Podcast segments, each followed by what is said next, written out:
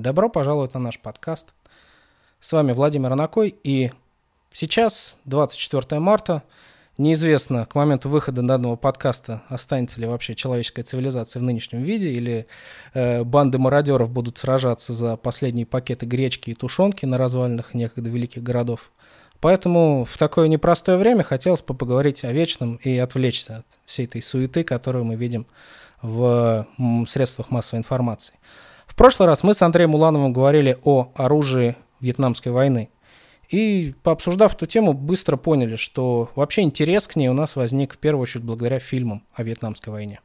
Поэтому сегодня у нас в гостях очень интересный и необычный гость Николай Жаринов, культуролог и главный редактор творческого альманаха «Артификс». Здравствуй. Приветствую, Владимир.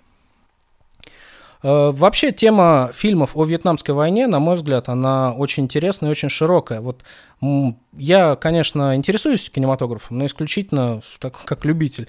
А, мне кажется, или действительно о Вьетнамской войне снято гораздо больше фильмов, чем, например, о Первой мировой? Ну, естественно, да. И вообще сама тема Вьетнама, она на самом деле очень интересна. Интересна она в том плане, что это была первая война, в которую практически все можно было запечатлеть на пленку. То есть количество отснятых материалов, причем с разных совершенно точек зрения, с разных ракурсов, оно было уникальным. О Первой мировой войне э, все, вся видеохроника, которая там есть, ну, ее вообще, в принципе, мало. По второй больше, но все равно это только какие-то отдельные моменты событий. А, не было еще телевидения как такового, были только э, отдельные военные кинооператоры, а в тот момент, когда происходит э, Вьетнамская война, уже есть развитое телевидение уже есть телерепортажи оттуда, уже были чуть ли не прямые включения с э, мест сражения, и такого интерактива, в принципе, еще не было до этого момента. Плюс э, не нужно забывать по поводу того, что э, совершенно на другом уровне находились уже, в принципе, средства массовой информации в тот момент, когда происходила война в Вьетнаме уже по-другому совершенно работала машина пропаганды. И самое интересное, вот именно в культурном плане, это то, что Вьетнамская война стала, пожалуй, самым большим провалом с точки зрения пропаганды. Да, и вот это очень важный момент, который мы должны понимать, потому что то, что сейчас рассказывает Николай, это, например, полностью иллюстрирует э, ту часть Национального музея истории, которая находится в Вашингтоне, посвящена войне в Вьетнаме. Там э, такая формулировка применяется, если не ошибаюсь, the first televised war, то есть первая война, которая была по телевизору, и сердце вот этой вот экспозиции — это 12 или 18 телевизоров, вот таких вот 60-х годов, на каждом из них показывается какой-то репортаж тех времен. То есть мы сейчас уже привыкли к тому, что мы видим и ракетные удары, и э, успехи, и неудачи практически в прямом эфире, а тогда для людей был шок, поэтому это очень важный момент. Да, и здесь э, еще одна интересная вещь, ведь э, пришлось столкнуться с тем, с чем до этого момента в освещении конфликта, в принципе, государство до этого момента ну, не сталкивалось, да, скажем так. Э, если мы говорим о, например, Второй мировой войне, о Первой мировой войне, войне естественно, были э, свидетели этих событий, но, скажем так, рот прессе можно было заткнуть намного проще в 60-е годы в Америке это оказалось уже не так просто. Плюс это первая война, в которой по идее, ну, американцы должны были победить. Ну, как бы я не знаю, кто здесь вообще сомневался в тот момент, когда они ввязывались в конфликт, то что Вьетнам просто будет уничтожен. И армия, и как бы техника армии. Все вообще на разных уровнях. А выяснилось, что Америка проиграла на узком вообще клочке земли, который, по идее, можно было просто разбомбить к чертям. И при этом Вьетнам, несмотря на всю свою отсталость, несмотря ни на что, выиграл. А какой синдром посттравматический это оказало на Соединенные Штаты, да огромный. Целое поколение выросло на противостоянии войне в целом. Это целое движение хиппи, это целое направление в музыке, это э, огромное количество книг, романов, это огромное количество фильмов, которые начали рассказывать об этой войне честно. Вот опять же, э, еще до того момента, когда э, мы начали всю эту запись, говорили про фильм «Зеленые береты». Вот фильм 68 года и отличный показатель такой вот американской пропаганды. То есть кто у нас есть? У нас есть Джон Уэйн, да, такой герой-ковбой, который приехал мочить плохих парней с узкими глазами, которые все коммунисты, сволочи, истязают людей и вообще мрази. И при этом есть Фрэнсис Форд Коппола и есть его «Апокалипсис сегодня», который все разбирает уже совершенно вообще другой точки зрения, и там о Вьетнаме как таковом, в общем-то, и не сказано почти ничего. Это только начало, это знаменитая фраза про э, запах напалма по утру, а дальше вообще полностью другая история. Да, несмотря на то, что, в общем-то, основой для замечательного фильма «Апокалипсис» сегодня является, можно сказать, классическое литературное произведение, которое к Вьетнаму не имеет никакого отношения. Тем не менее, это один из самых ярких фильмов о Вьетнаме, и, возможно, ну, наверное, мне кажется, можно сказать с уверенностью, что одной из главных причин проигрыша США в войне во Вьетнаме было именно вот э, воздействие медиа и когда уже Национальная гвардия расстреливала американских студентов, конечно, это вещи, на которые, как ни крути, приходится обращать внимание. И, возможно, Вьетнамская война — это последняя война, вот, где э, действовала классическая пропаганда, потому что фильм «Зеленые береты», несмотря на свою такую топорность, несмотря на... Сейчас он смотрится немножко смешно, и вот песня — это «Марш зеленых беретов», который как раз тогда был придуман. Э, все это очаровательно, но ну, серьезно, это тяжело воспринимать. Э, он получил, даже вот смотря на него, я со временем обращал внимание, насколько консультанты старались, насколько точно они пытались пытались, э, пусть в гипертрофированном виде, но передать вот эти огромные ловушки, которые строили вьетнамцы. Они вытащили кучу оружия, тот же набор оружия, который там зеленым беретом показывали на лекциях по иностранному оружию. То есть видно, что все возможные ресурсы были затрачены на то, чтобы получился такой героический, эпический фильм про то, как побеждают злодеев-коммунистов. Но э, то, что работало до этого, имела абсолютно нулевой результат. И хоть и есть американцы, которые говорят, да, вот я посмотрел «Зеленые береты» там в возрасте 12 лет и пошел в армию, но в целом, конечно, мне кажется, после этого в США вот таких вот э, тупой в лоб пропаганды, ну, ее практически больше не существовало. Да нет, была, она везде была. Тут... Ну, именно в виде вот военных каких-то фильмов, то есть я не припомню каких-то фильмов вот э, настолько же плоских, которые пытались бы оправдать э, войну в какой-то из, в какой-то из этих стран. Мне кажется, вот те, что мы знаем, фильмы о войне в Ираке, они, по крайней мере, пытаются показать, что все не так однозначно. Ну, там все равно всегда есть э, славный э, американский Джон, да, неважно, но, белый или черный. Но все-таки, мне какой. кажется, это немного повернуло все-таки вот этот вот такой счетчик в голове у людей, и пропаганда, по крайней мере, стала чуть более изощренной. Ну, она, да, немножко поменяла форму, но э, в целом здесь нужно еще понимать, что с э, войны во Вьетнаме э, происходит коренной перелом в сознании людей в целом. То есть э, речь шла о э, четкой полярности мира. Да? Ведь э, до этого момента люди привыкли видеть мир черно-белым. Если мы смотрим на Вторую мировую войну, то вся Вторая мировая война четко окрашена в черно-белые тона. Это есть хорошие союзники и, соответственно, проигравшая страна. Это все страны оси, которые плохие и с которыми можно делать все, что угодно, потому что вот они какие сволочи. А вот после этого мир оказался в ситуации сложной. Потому что холодная война, понятное дело, противостояние красной угрозе, э, я имею в виду страны НАТО. И, соответственно, вся идея с тем, что нам вот эту вот теперь красную уже чуму, по мнению американцев, нужно было остановить. И начинается самое ужасное. Почему? Потому что, э, ладно, с Кореей, например, это еще сработало – но Вьетнам, который, в общем-то, был не против объединиться, и которого достало уже все, что происходило, и как бы капиталистические ценности им особенно близки не были, тут это уже не вышло. Потому что помощь оказывали той стране, которая помощи, в общем, и не просила. Выяснилось, что там есть определенные политические группы с э, большими деньгами, которые просто хотят сохранить за собой определенную власть. И вот вмешивается Америка, которая начинает отправлять туда войска, боясь, что если вдруг что-то произойдет, то вся Юго-Восточная Азия станет красной. Хотя, например, только один Вьетнам. Да, собственно, насколько я помню историю того периода, а, были абсолютно безумные опасения, что и Индия станет коммунистической страной, и весь регион. Хотя, если посмотреть на вещи объективно, а, то вот такое грубое внешнее воздействие, которое было на Вьетнам оказано, оно было крайне эффективно. В 1973 году произошел вывод большей части войск, и в 1975 году танк Т-55 уже ломал ворота президентского дворца, да? и мы все знаем, как это кончилось. Но если посмотреть на Вьетнам сейчас, э, капиталистические ценности, они выползли из-под каждого плинтуса и залезли в душу практически каждого вьетнамца. Я там бывал много раз, в один раз объездил все музеи, и в итоге, ну, скорее какой-то капиталистический образ жизни победил. Но удивительно, что вот тогда никто не понял, что, ну, не надо, не надо воевать, там все само образуется. Но, тем не менее, это, конечно, и вообще, мне кажется, идиотское было решение пытаться там воевать. Да, в принципе, но к этому э, никто еще не был готов. Все думали, что вот есть огромная сверхдержава, у которой есть атомное оружие, которое просто вот сразу там Хошимин испугается, убежит куда-то подальше. Там все коммунисты тоже, вау, сгинут в один момент, как только увидят американского морского пехотинца.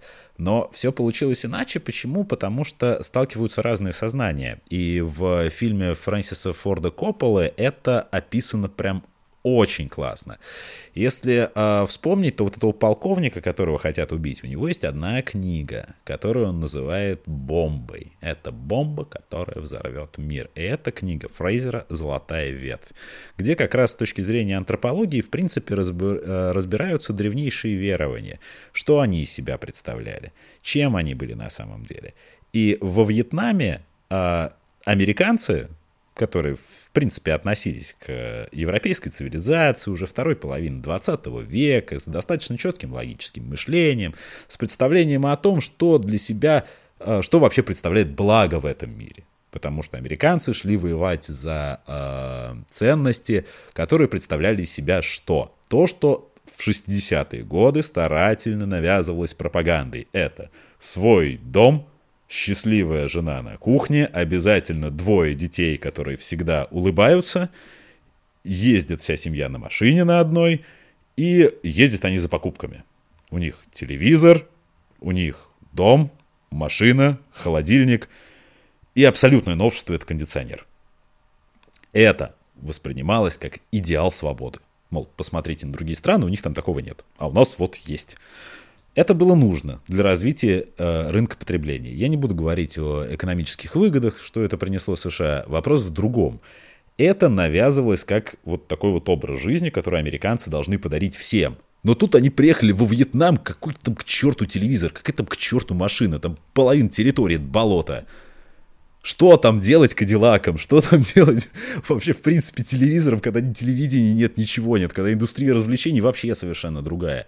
Когда люди живут по-хорошему в многих местах с крестьянским сознанием, которое не слишком сильно-то изменилось за тысячу лет. И американцам это было просто невдомек, как такое может быть, что с этим делать. Да, и удивительно, мне кажется, еще оправдать решение вообще ввода войск туда с учетом того, что только что там провела не один десяток лет Франция, и с абсолютно провальным результатом. И нужно понимать, что это была не нынешняя Франция, а серьезная колониальная держава, которая умела и знала, как воевать, и имела а, в своих рядах товарищей, которые не страдали от недостатка решительности. И вот как после этого можно решить, что не, мы сейчас быстро справимся, мне просто не вдомек. Да, в том-то и дело. А они просто не обратили внимания, то, что люди, с которыми они собираются воевать, они вообще к совершенно другому миру принадлежат. Вот опять же, что очень классно разбирается в фильме «Апокалипсис сегодня» у Копполы. Ведь этот полковник, жестокостью в том числе, но все эти ребята, они ему подчинены. Они его почитают как бога, потому что это совершенно другое мифологическое сознание, которое никакого отношения к логике как таковой не имеет для европейского человека достаточно сложно понять, что представляет, например, из себя культ вождей в Северной Корее. Что это не смех, что это не просто пропаганда, что это подобное мышление, основанное в том числе на определенных культурных факторах, и отметать его нельзя. И то, что человек, у которого в принципе ничего нет – потому что у него дом, это вот из бамбука, лодка, это все, что у него есть. До сих пор, когда приезжаешь в Юго-Восточную Азию, можешь, а, если живешь в таких аутентичных деревнях, увидеть, как, например, там дети в школу плывут. Просто вот плывут. потому что им, иначе как по воде добраться нельзя. Выходят из воды, идут в школу заниматься. Да, мне вспомнился один рассказ моего отца, он какие-то 40, может быть, лет назад был во Вьетнаме, и ему рассказывали потрясающе интересную историю. Он ехал по мосту и видит там, ну, болото, рисовые поля, там собирают рис, он говорит, а как у вас там, когда сезон муссонов, там заливается? Он говорит, да, заливает, ну а как, это не опасно? Ну, у нас там каждый год погибает 30-40 тысяч человек. Ну, это нормально, мы, в общем-то, привыкли. То есть, конечно же, цена человеческой жизни была совершенно другая. И в то время как США абсолютно были не готовы платить ту цену, правильно, как бы нечего там делать американцам, американцам было, то вьетнамцы, они были настолько привычны к этому всему, что для них цена человеческой жизни, она большого Эм, влияние не оказывало на цепочку принятия решений. Ну да, и самый главный фактор то, что в принципе э, партизанскую войну выиграть невозможно, там совершенно другие факторы. Когда против тебя воюет э, вся страна, сколько бы у тебя не было людей, но с учетом местности, того, как местные знают, как передвигаться, а, того, что все их удары точечные, что им совершенно плевать на потери, которые есть, ты в принципе эту войну не выиграешь. Конечно, и мне кажется, что, как и в Афганистане, мы видим даже сейчас, как и в Ираке в целом, уже не было вот этого вот понимания, а чем оно все должно закончиться, чтобы мы сказали, что победили. Потому что вот в Афганистане это проблема, которая преследует уже третье или четвертое государство, которое туда вторгается. И, наверное, первой вот такой войной, где было совершенно непонятно, чем все должно кончиться, был именно Вьетнам. И э, тут как раз, опять же, нужно вспомнить то, как это отражалось в культуре, потому что без этого никак. Ведь война во Вьетнаме э, с точки зрения истории, она почти ничего не значит. Ну, как бы, да, долгая война, но локальный конфликт, где в конечном итоге США проиграли, но особо это ничего не поменяло. Да, Вьетнам стал коммунистическим, ну и что от этого, в общем-то, миру всему было на это плевать. Получилась другая ситуация. Все это полностью поменяло мышление людей, причем мышление целого поколения, поколения, последовавшего за ним, и еще нескольких поколений впоследствии. Почему? Потому что вот эта вот стандартная система разделения мира на черное и белое, она начала рушиться. Причем начала рушиться изнутри той страны, которая эту систему сознательно выстраивала в виде пропаганды. И э, Самое интересное, какое влияние здесь, например, оказала та же самая рок-музыка. Не случайно в многих фильмах о Вьетнамской войне используется именно рок-музыка, которая, в принципе, полностью противостояла пропаганде как таковой. Ведь хороший солдат с точки зрения американской армии должен был слушать гимн Соединенных Штатов, знать э, все э, все армейские песни и, да, любить музыку, но желательно годов 50-х, которую знал высший офицерский состав – а тут получилось какие-то гитарные риф, какой-то Джимми Хендрикс, еще что-то, что в принципе разрушает само понятие не просто дисциплины, а какой-то организованности. Ведь э, изначально рок-музыка выстраивается на том, что стандартные всем известные клише разбиваются. Почему? Потому что творчество — это свобода. И именно эту музыку, олицетворяющую собой свободу, и слушает большинство солдат. И тут вопрос, каков будет моральный дух таких солдат? Не будем забывать еще один важный момент. Ведь э, те люди, которых призывали на войну, а это очень хорошо показано у Милоша Формана в его фильме «Волосы», э, который снят по одноименному мюзиклу. Э, показывается, каких ребят туда призывали. То есть помимо обычных ребят из Алабамы, это в том числе были и обычные хипари, которые вот, ну, не знают, куда пойти. Вот их в армию забрили. Которые вообще, в принципе, не настроены были воевать. Конечно, собственно, призыв времен Вьетнамской войны, не зря он, а, призыв был отменен, насколько я помню, в 1973 году. И была огромная программа, которая вошла в историю как там идиоты Макнамара, когда намеренно в армию призывались люди с крайне низким коэффициентом интеллекта, с крайне низким уровнем образования, а якобы для того, чтобы дать им потом возможности в жизни. Но объективно каких-то серьезных возможностей в жизни это не давало. Наоборот, по сути, именно ветераны войны во Вьетнаме, это было чуть ли не первое поколение ветеранов войны, которое, приезжая домой, не находило ни понимания, ни уважения и ни малейшего оправдания тому, чем они занимались. И вообще, мне кажется, это первый случай, когда появилось вот понятие вьетнамского синдрома, когда человек приезжает домой, и вместо благодарных барышень, бросающих ему свои там платочке. А, он встречает а, разгневанных хиппи, которые плюют ему в еду и говорят, что он убивал маленьких детей. И вот с этой точки зрения, наверное, очень показательна серия фильмов про Рэмбо. И, на мой взгляд, ну, то, что с ней произошло, это трагедия. Если первый фильм — это действительно интересный психологический триллер, который рассказывает о судьбе вот такого вот ветерана, который приходит домой и наталкивается не только со стороны какой-то молодежи, но и со стороны шерифа, который, кстати, по книге, он был ветеран войны в Корее. Но разница между вот этим шерифом, ветераном войны в Корее, и Рэмбо, ветераном войны во Вьетнаме, на всех уровнях настолько принципиально, что вот этот вот ветеран э, пинает ногами, собственно говоря, э, главного героя. И что потом произошло, когда вторая и третья часть Рэмбо, и, ну, треть, четвертую мы не берем, но вторая и третья часть, это вот та тупая, топорная, безумная, глупая пропаганда. Насколько, на мой взгляд, блестяще снят первый фильм, настолько же провальными выглядят, ну, для меня просто с точки зрения содержания второй и третий. Да, я здесь полностью согласен, а потому что не могли допустить того, чтобы э, война, которую хоть там мы проиграли, э, но все равно получила настолько негативное восприятие. Все-таки это как-никак эмблема вооруженных сил. Хотя э, на самом деле вот э, история с Вьетнамской войной очень классно показывает, как в кинематографе была отработана тема, которая до этого момента почти не затрагивалась. Как меняется именно сознание человека на войне. И вот это было сделано потрясающе. И это не только апокалипсис сегодня, где показывается вот столкновение этих разных мировоззрений, как они сочетаются, как меняется человек со всеми этими военными действиями. Это, конечно, просто вот бесспорно великий фильм «Охотник на оленей» это, э, несмотря на то, что как бы в России к нему относятся странно, потому что там показаны русские, тем более русские еще, черт возьми, в конце поют и как бы песню во славу Америки, типа как такое вообще могло быть, но в принципе это, конечно, могло, потому что иммигрантская община там тоже есть, и в принципе все нормально, и русские там показаны не с отрицательной точки зрения, они показаны людьми. И вот такое вот человеческое отображение войны, вот этих ребят, которые думают пойти на войну, ох, сейчас мы там всех раскидаем, все будет отлично, а сталкиваются вообще с другим. Сама история военных действий в этом фильме занимает лишь небольшой кусок, а вот дальше, дальше начинает, начинается вот эта вот трансформация потрясающая, которая происходит через то, что человек, столкнувшийся с этим, просто уже не может быть прежним.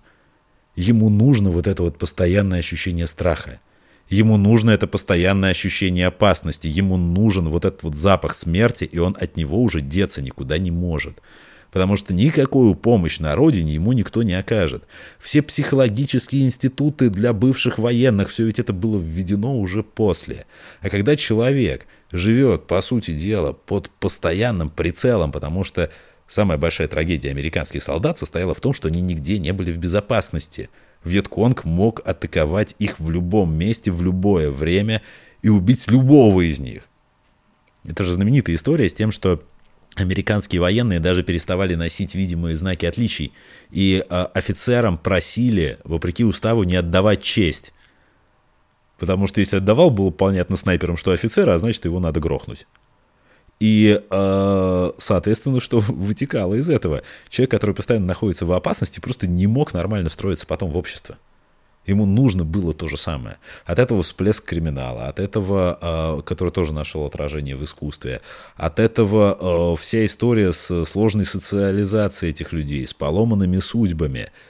И вот «Охотник на оленей» эту драму описывает прям вот мастерски каждый из, наверное, великих фильмов про войну в Вьетнаме, он не столько про войну, он не описывает какие-то исторические события, он о людях и об их э, психологическом состоянии, о том, об их внутреннем диалоге. То есть э, в фильме «Взвод», который я очень люблю, это дано прям за кадровым текстом, который как будто бы происходит в голове Чарли Шина, главного героя. В цельнометаллической оболочке никакого закадрового текста нет, но там очевидно по самой композиции фильма что э, задача стоит рассказать не о войне, а о том, как происходило вот формирование этой вот психологической готовности и какой ценой все это происходило.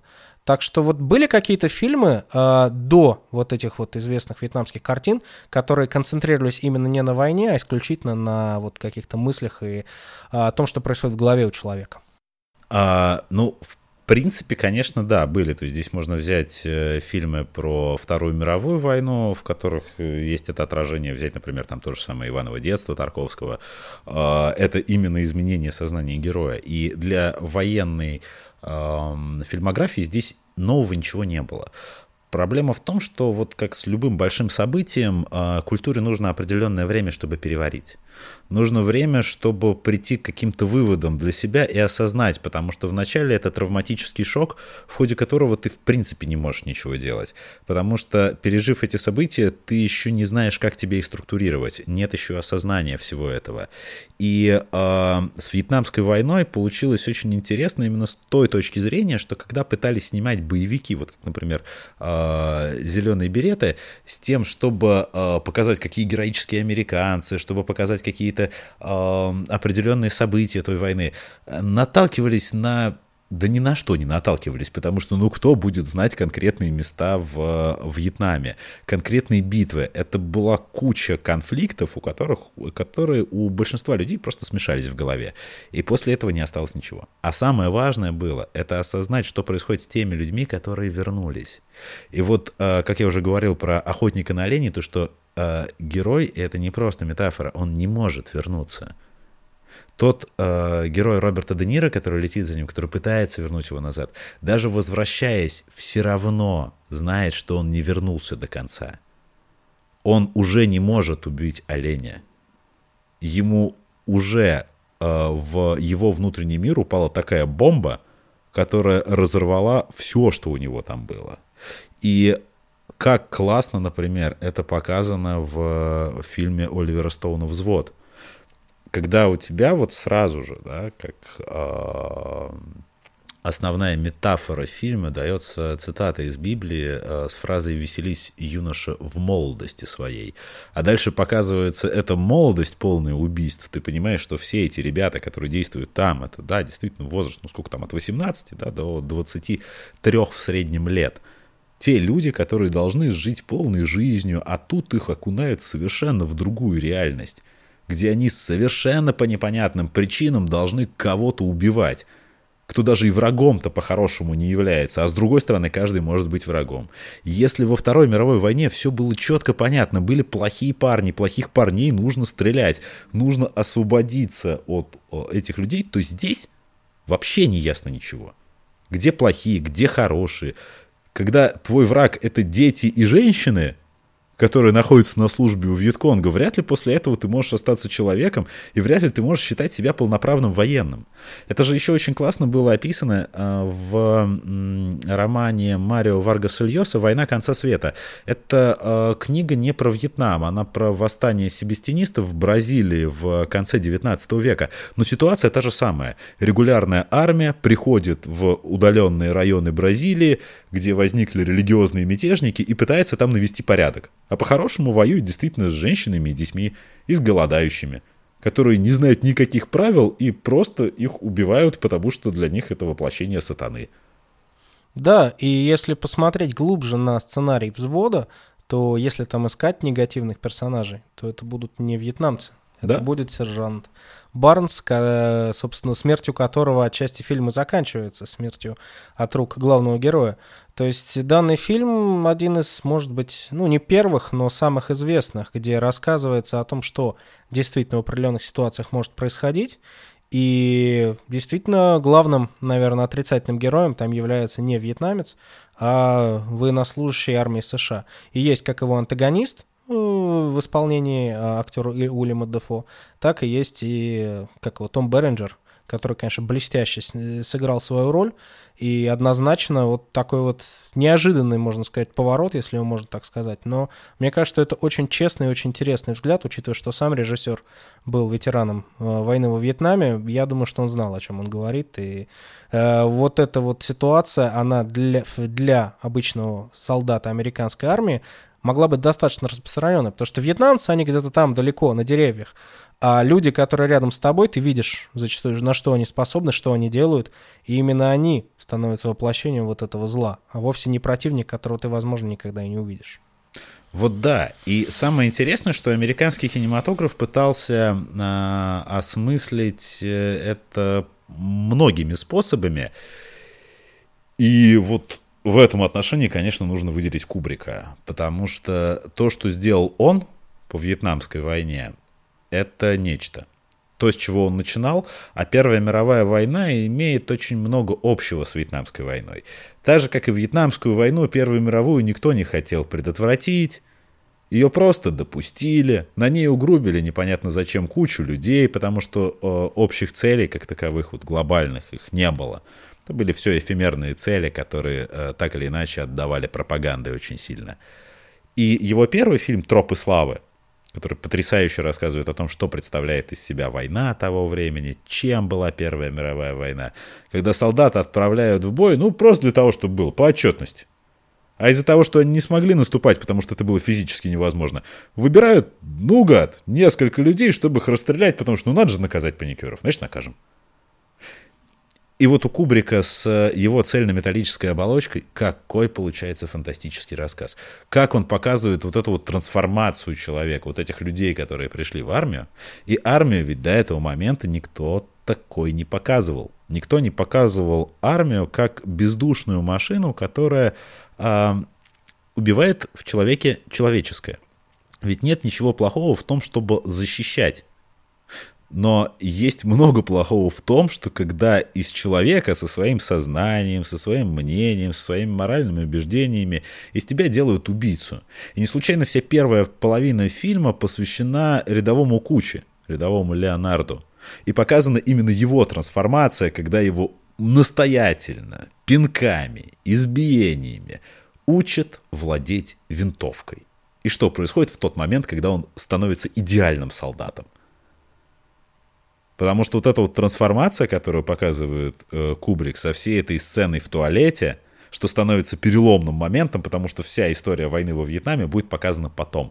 Вот опять же, ни один фильм не показывал такую долгую подготовку. Почти половина фильма просто казарма. Да, я много раз говорил, что вот э, для меня «Цельнометаллическая оболочка» один из моих любимых фильмов. Это два разных фильма. И очень часто я после окончания, собственно, когда они выпускались э, с Paris Island, я просто выключал. Не потому, что мне надоело, а потому что первый фильм закончен. И дальше будет второй замечательный фильм. Но первый ему подведен определенный, в общем-то, черта подведена. Но при этом стоит отметить, насколько реалистично э, отражено все. Естественно, все знают, что исполнявший э, роль э, сержанта, это реальный сержант, который воевал в Вьетнаме, и первоначально он пришел на картину в качестве консультанта, и будучи человеком очень умным, он потихонечку, потихонечку, по кусочку, по кусочку вытаскивал на себя все больше и больше обязанностей, убеждал э, Кубрика в том, что он на эту роль подойдет лучше, и в итоге тот актер, который должен был играть сержанта, э, он э, был пулеметчиком в э, вертолете вот в этой знаменитой сцене, когда пулеметчика спрашивают, а как, как ты стреляешь детей и женщин? Он отвечает, что просто нужно меньше брать упреждения, это гораздо легче, что они медленнее бегут. У нас, кстати, по-моему, никто эту фразу нормально не перевел, даже Гоблин. Но, конечно, это абсолютно гениально, и вот, ну, будучи знаком немножко с методами подготовки, это очень реалистично, очень хорошо все отражается, и замечу, наверное, необычную вещь, но общаясь много и с американскими военными, настолько реалистично показана и интересна эта подготовка, что многие, посмотрев цельнометаллическую оболочку, это ни в коем случае не отвратило их от этой идеи идти в корпус морской пехоты.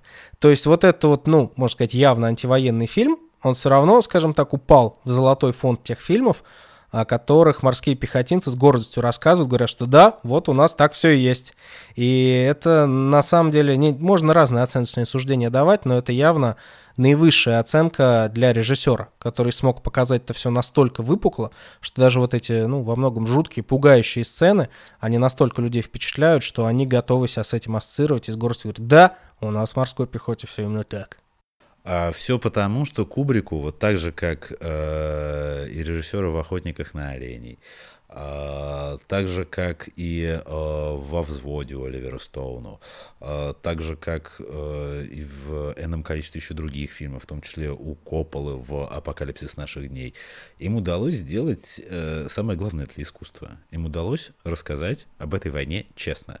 Действительно, фильм Кубрика, он, в общем-то, конечно, антивоенный. Это видно явно, чувствуется. Но, как любое настоящее искусство, оно не является агит-пропагандой. Любое настоящее искусство дает тебе выбор. Он просто показывает, есть вот так. Хочешь такую жизнь? Пожалуйста. Не хочешь? Делай выводы сам.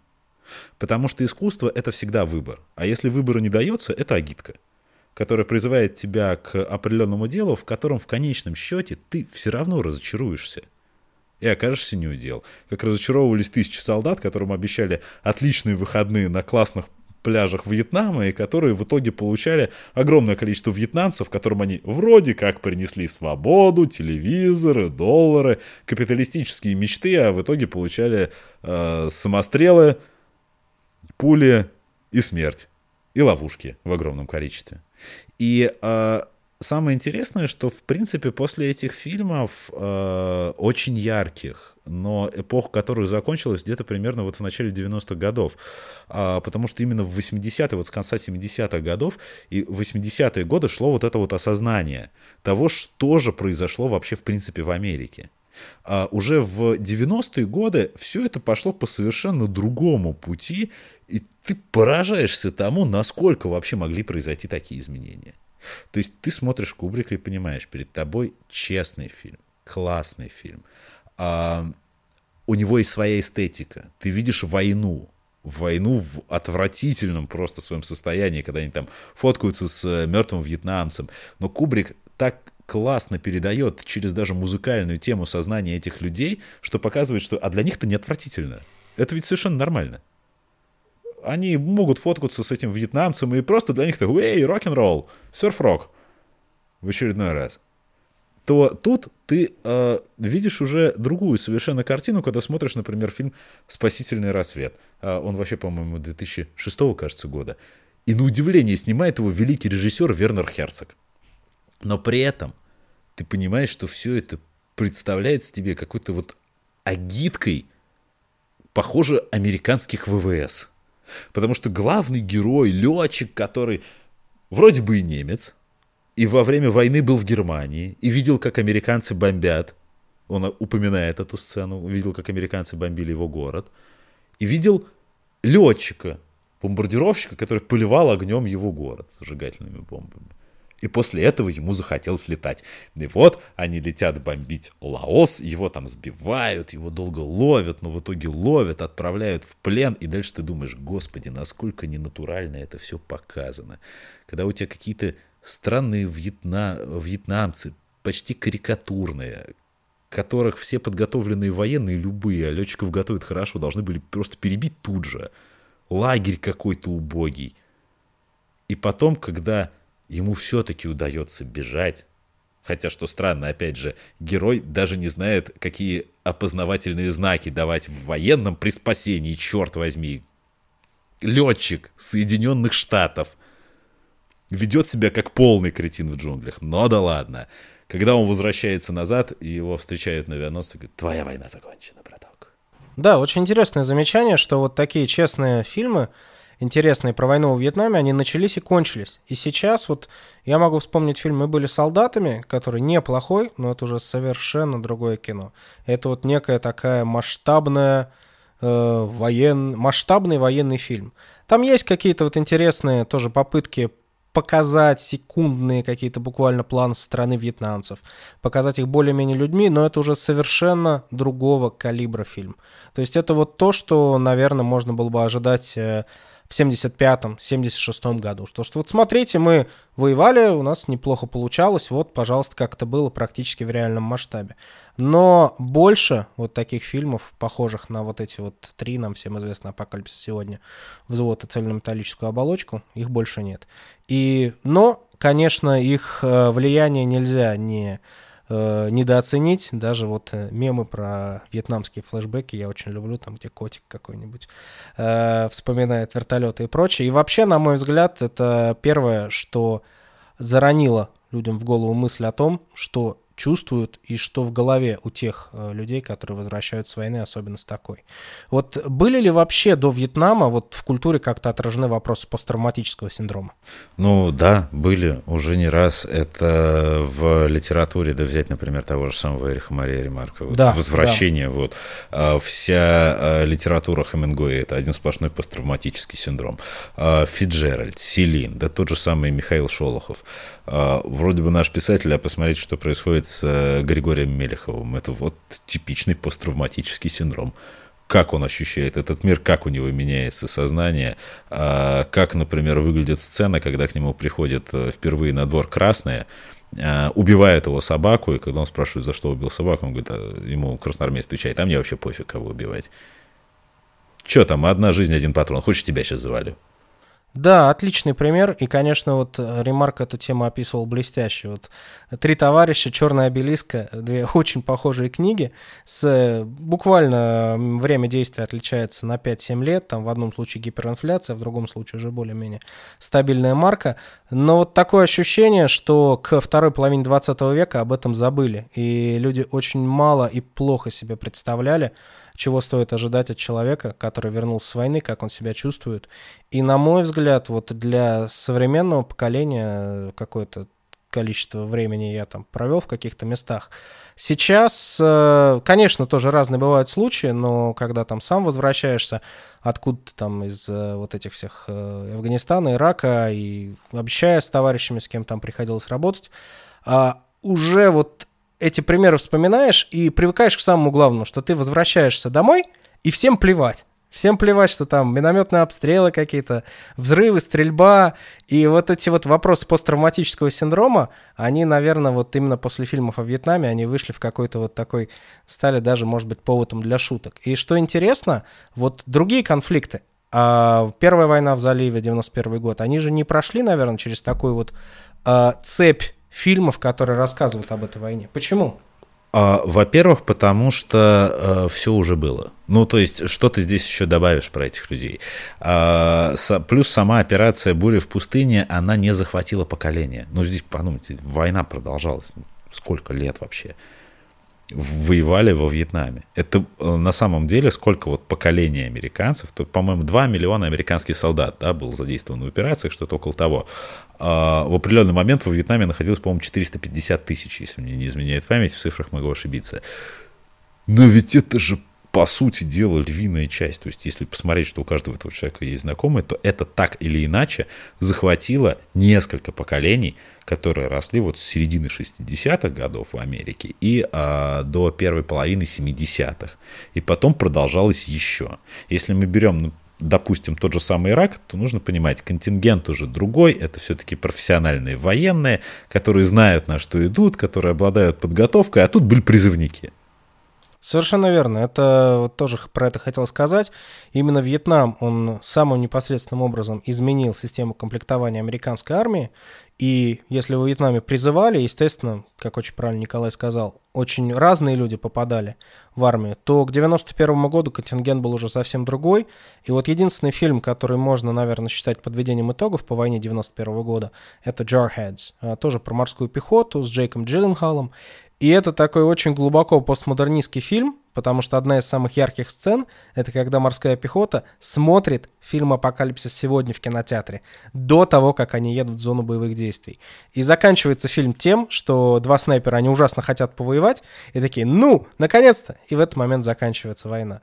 Поэтому, конечно, вот... Э, да, я думаю, что просто вот эти фильмы о Вьетнаме, они сказали не просто про вот эту конкретную войну, а в целом про... Э, они шире гораздо раскрыли тему, а вот какие-то еще фильмы про эту войну, которые менее известны, на твой взгляд, действительно заслуживают внимания, есть? А, вот прям таких, чтобы заслуживали пристального внимания, нет. Есть э, «Высота Гамбургер», а, но опять же она такая достаточно стандартная.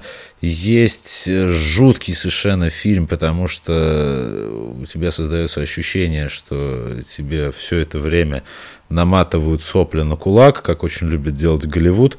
А, называется он невосполнимые потери, по-моему. Да, как-то так. Mm-hmm. А, там еще актер играет из э, вот этого вот, э, молодого человека из э, Назад в Назад будущее. в будущее да. Да, да, фильм достаточно известный, но очень-очень тяжелый при просмотре. Да. Просто потому, что все это время у тебя э, раскрывается вопрос, вот как раз, опять же, преступление солдат, которые дорвались до как они хотят изнасиловать одну эту несчастную э, вьетнамку, которую потом и ножами пыряют, и в нее стреляют, а она все никак не умирает. И вот эта сцена, когда она идет по мосту, а в нее стреляют с двух сторон – и ты думаешь, господи, ребята, вы же пехотинцы, вы же на перекрестном огне, вы же дебилы.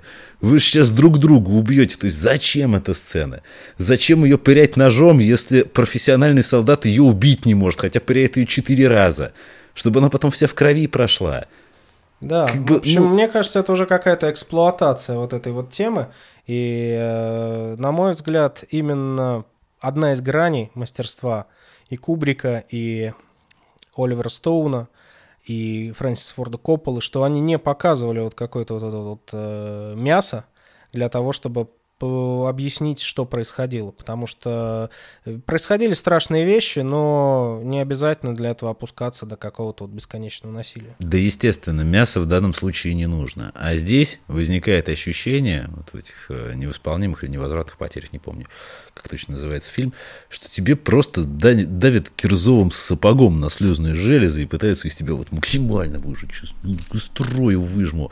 И э, тут еще, в принципе, очень интересно, как э, отображается образ военных в мирное время, да, чем они занимаются. Здесь еще очень классно Толстой говорил по поводу военных, то что э, в мирное время военные это самый бесполезный класс людей, которые просто э, фактически только и делают, что э, паразитируют на теле общества, потому что чем они фактически занимаются? Ничем. Э, это есть постоянная праздность, а э, действуют они только в войне. Да, и э, это же тоже очень классно отображается в том числе у Кубрика. Кстати, вот момент с подготовкой, да, с тем, как они к этому готовятся, это очень хорошо тоже показано в а, «Апокалипсис а, сегодня», а, даже с заходящего кадра, когда герой просыпается, видит вот этот вот вентилятор, а вентилятор у него все равно представляется в виде винта а, его вертолета боевого, потому что иначе он уже на мир не смотрит и все, что только есть, да, это возможность э, элементарных благ, которые у тебя могут быть. То есть это что? Это э, напиться алкоголем, э, заняться сексом, желательно без каких-либо обязательств, и поспать. Все. А еще Вьетнамская война, интересно же с той точки зрения, что она превратилась в целую эпидемию наркомании в э, американских частях, потому что э, травма была психики такая, вот эта постоянная угроза э, смерти, давления, плюс то, что там же растет и маг в стране, и в итоге это привело к просто повальной эпидемии наркомании. По-моему, там по статистике 95% личного состава так или иначе употребляли наркотики. Точной статистики сложно сказать, но действительно вот это вот привлечение огромных масс людей, оно, естественно, крайне негативно сказывалось на результатах. С этой точки зрения очень показательные э, мемуары и рассказы австралийских военных, которых было мало, они были отлично вооружены, отлично подготовлены к войне в джунглях. У них до сих пор очень э, качественная подготовка именно к войне в джунглях. То есть севернее Австралии, там есть ряд интересных островов, и до сих пор, если кто-то реально хочет этому научиться, они пытаются попасть туда. И они говорят, что мы старались, э, даже если в джунглях встречались с американцами, обходить стороной, потому что шанс того, что там они, э, в общем-то, упоролись чем-то, они очень высокие, и можно попасть в неприятную ситуацию. Поэтому, конечно, э, были специальные подразделения, которые в этих ситуациях чувствовали себя как рыба в воде, имели специальное вооружение, были готовы действовать в этих ситуациях. Но вот это вот, э, я думаю, что попытка направить туда именно массовую армию, которая к этой войне не готова была совершенно, это была абсолютно непростительная и критическая ошибка, которая привела к таким серьезным последствиям. Здесь, конечно, очень важно то, что это, ну, то, с чего мы начали, да, это самая транслируемая война, которая попадала в объективы великих фотографов. И я помню, у меня раньше была такая книга «Лучшие фотографии 20 века», и э, война в Вьетнаме там, наверное, самая такая дополненная часть. Причем э, это были ну, не просто стандартные кадры там с э, ужасами войны, это э, действительно то, что показывало войну э, наглядно э, для людей из э, развитых стран, которые с этим не сталкивались. Европейцам многим европейцам на тот момент не нужно было объяснять, как выглядят э, сгоревшие дома, что значит уничтоженные э, деревни, что значит выжженные под ноль города. Европа это уже пережила. Э, в Советском Союзе тем более где была уничтожена львиная доля там, городов, деревень на всей почти европейской части. Опять же, у Стейнбека есть в его русском дневнике очень, кстати, вообще всем советую эту книгу. А, она не была принята не в США, потому что считали, что он слишком хвалит русских, а не в СССР, потому что считали, что он слишком нелестно отзывается о русских. А на самом деле Стейнбек был просто честен, и всегда полезно знать, как а, иностранцы тебя видят, особенно если эти иностранцы Нобелевские лауреаты и вообще люди, которые пытаются понять все, что видят не отрицают, а именно вот пытаются понять и осознать. И он описывает, как, например, он подлетал к Москве, как это выглядело жутко, что там до сих пор э, изрытые минами э, площади, как он описывает Киев, который практически полностью уничтожен, и где пленные немцы только продолжают разбирать завалы. Для старшего поколения все это еще было. И в 60-е годы многие города только еще восстанавливали. А вот американцы, что такое уничтоженные города, не знали. Но они увидели это в журналах, на фотографиях, напрямую. Одно дело читать, и книги прочитают не все, а другое дело увидеть это вот, вот таким вот кадром, как это все выглядит, как это страшно. При том условии, что это, в общем-то, мирные люди. Да, это очень важный момент, и я вспомнил одну из... На втором этаже в Хошимине, в Сайгоне, сейчас это город Хошимин, столица Вьетнама сейчас Ханой, но Хошимин продолжает оставаться одним из самых больших и, наверное, красивых городов. И там есть один потрясающий музей. Раньше он назывался музей, кажется, военных преступлений США. Поправьте меня в комментариях, если я не прав. Сейчас он называется War Remnants Museum, каких-то останков войны и прочее. Это абсолютно потрясающее место. Если будете в Хошимине, обязательно сходите. И на втором этаже за такими раздвигающимися дверями, там фотовыставка о войне во Вьетнаме. И вот меня тяжело очень впечатлить, но я был в абсолютном шоке. Просто фотографии, фотографии американские, фотографии того, как американцы зачастую относились и к трупам противника, и еще огромная часть, то, о чем я не знал, к моему сожалению, это последствия применения фактически химического оружия какие чудовищные мутации происходили из-за этого, какие чудовищные уродства просто-напросто возникали. И в дальнейшем мы там были на фабрике, где вот люди, которые продолжают страдать из-за этих э, фактически применения химоружия, которые работают, они инвалиды, но тем не менее они работают, о них заботятся и прочее. Но да, вот эти вот фотографии, вспоминая их сейчас, хотя прошло больше 7 лет с момента, когда я там был, да, совершенно однозначно. И телевидение, и вот эти вот фотографии, они абсолютно перевернули представление американской публики о том, что там происходит и как к этому относиться. Ну, естественно. Тот же самый, например, агент Оранж и его влияние на то, что происходит. И самое забавное, что правительство США до сих пор не признает, старается не признавать э, многие из этих моментов, потому что ну, потому что ты же всегда идеальный, всегда должен быть победителем. Да. А это на самом деле вот война в Вьетнаме, у нее есть один очень-очень хороший вывод для всех людей, которые очень стремятся воевать. В оружии как таковом нет ничего плохого. Оружие обладает своей эстетикой. Оружие — это защита. Оружие — это сила. Но как любую силу, ее нужно использовать разумно. А вот война по большей части. Особенно вот такая вот какая-нибудь местечковая за местные интересы. Заканчивается только одним. Страдают гражданские люди. Страдают жутко. Страдают так, что потом им требуется иногда не одно поколение, а иногда и десятки поколений, чтобы наконец наладить свою жизнь. И Вьетнам яркий тому пример.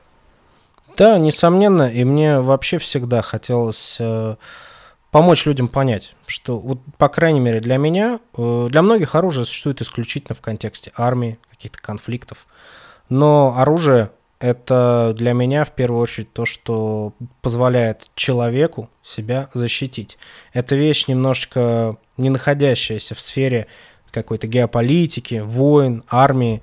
Это инструмент, инструмент, который может быть эффективно применен, и на примере э, зачастую дезорганизованной, не очень хорошо э, обученной армии Вьетконга мы видим, как обычные крестьяне с самым обычным стрелковым оружием без э, вертолетов, без э, танков, без какой-то современной боевой техники, с обычным стрелковым оружием, не всегда самым современным и качественным, смогли свою страну защитить. И вот, на мой взгляд, это один из примеров того, как оружие, которое оказывается в правильных руках, в нужное время, в нужном месте, способно действительно изменить ход истории. Николай, большое спасибо за сегодняшнюю нашу встречу. Очень интересный взгляд. И действительно, вот я эти фильмы очень, очень много лет смотрю, люблю, пересматриваю. Но некоторые моменты я просто-напросто не понимал, почему действительно они оказали такое влияние и на историю, и на культуру. Так что я надеюсь, мы еще не раз встретимся, да, поговорим о наших любимых фильмах. И э, обязательно пишите в комментариях, как вам сегодняшний подкаст и э, что бы вы еще хотели увидеть вот в таком вот формате. Música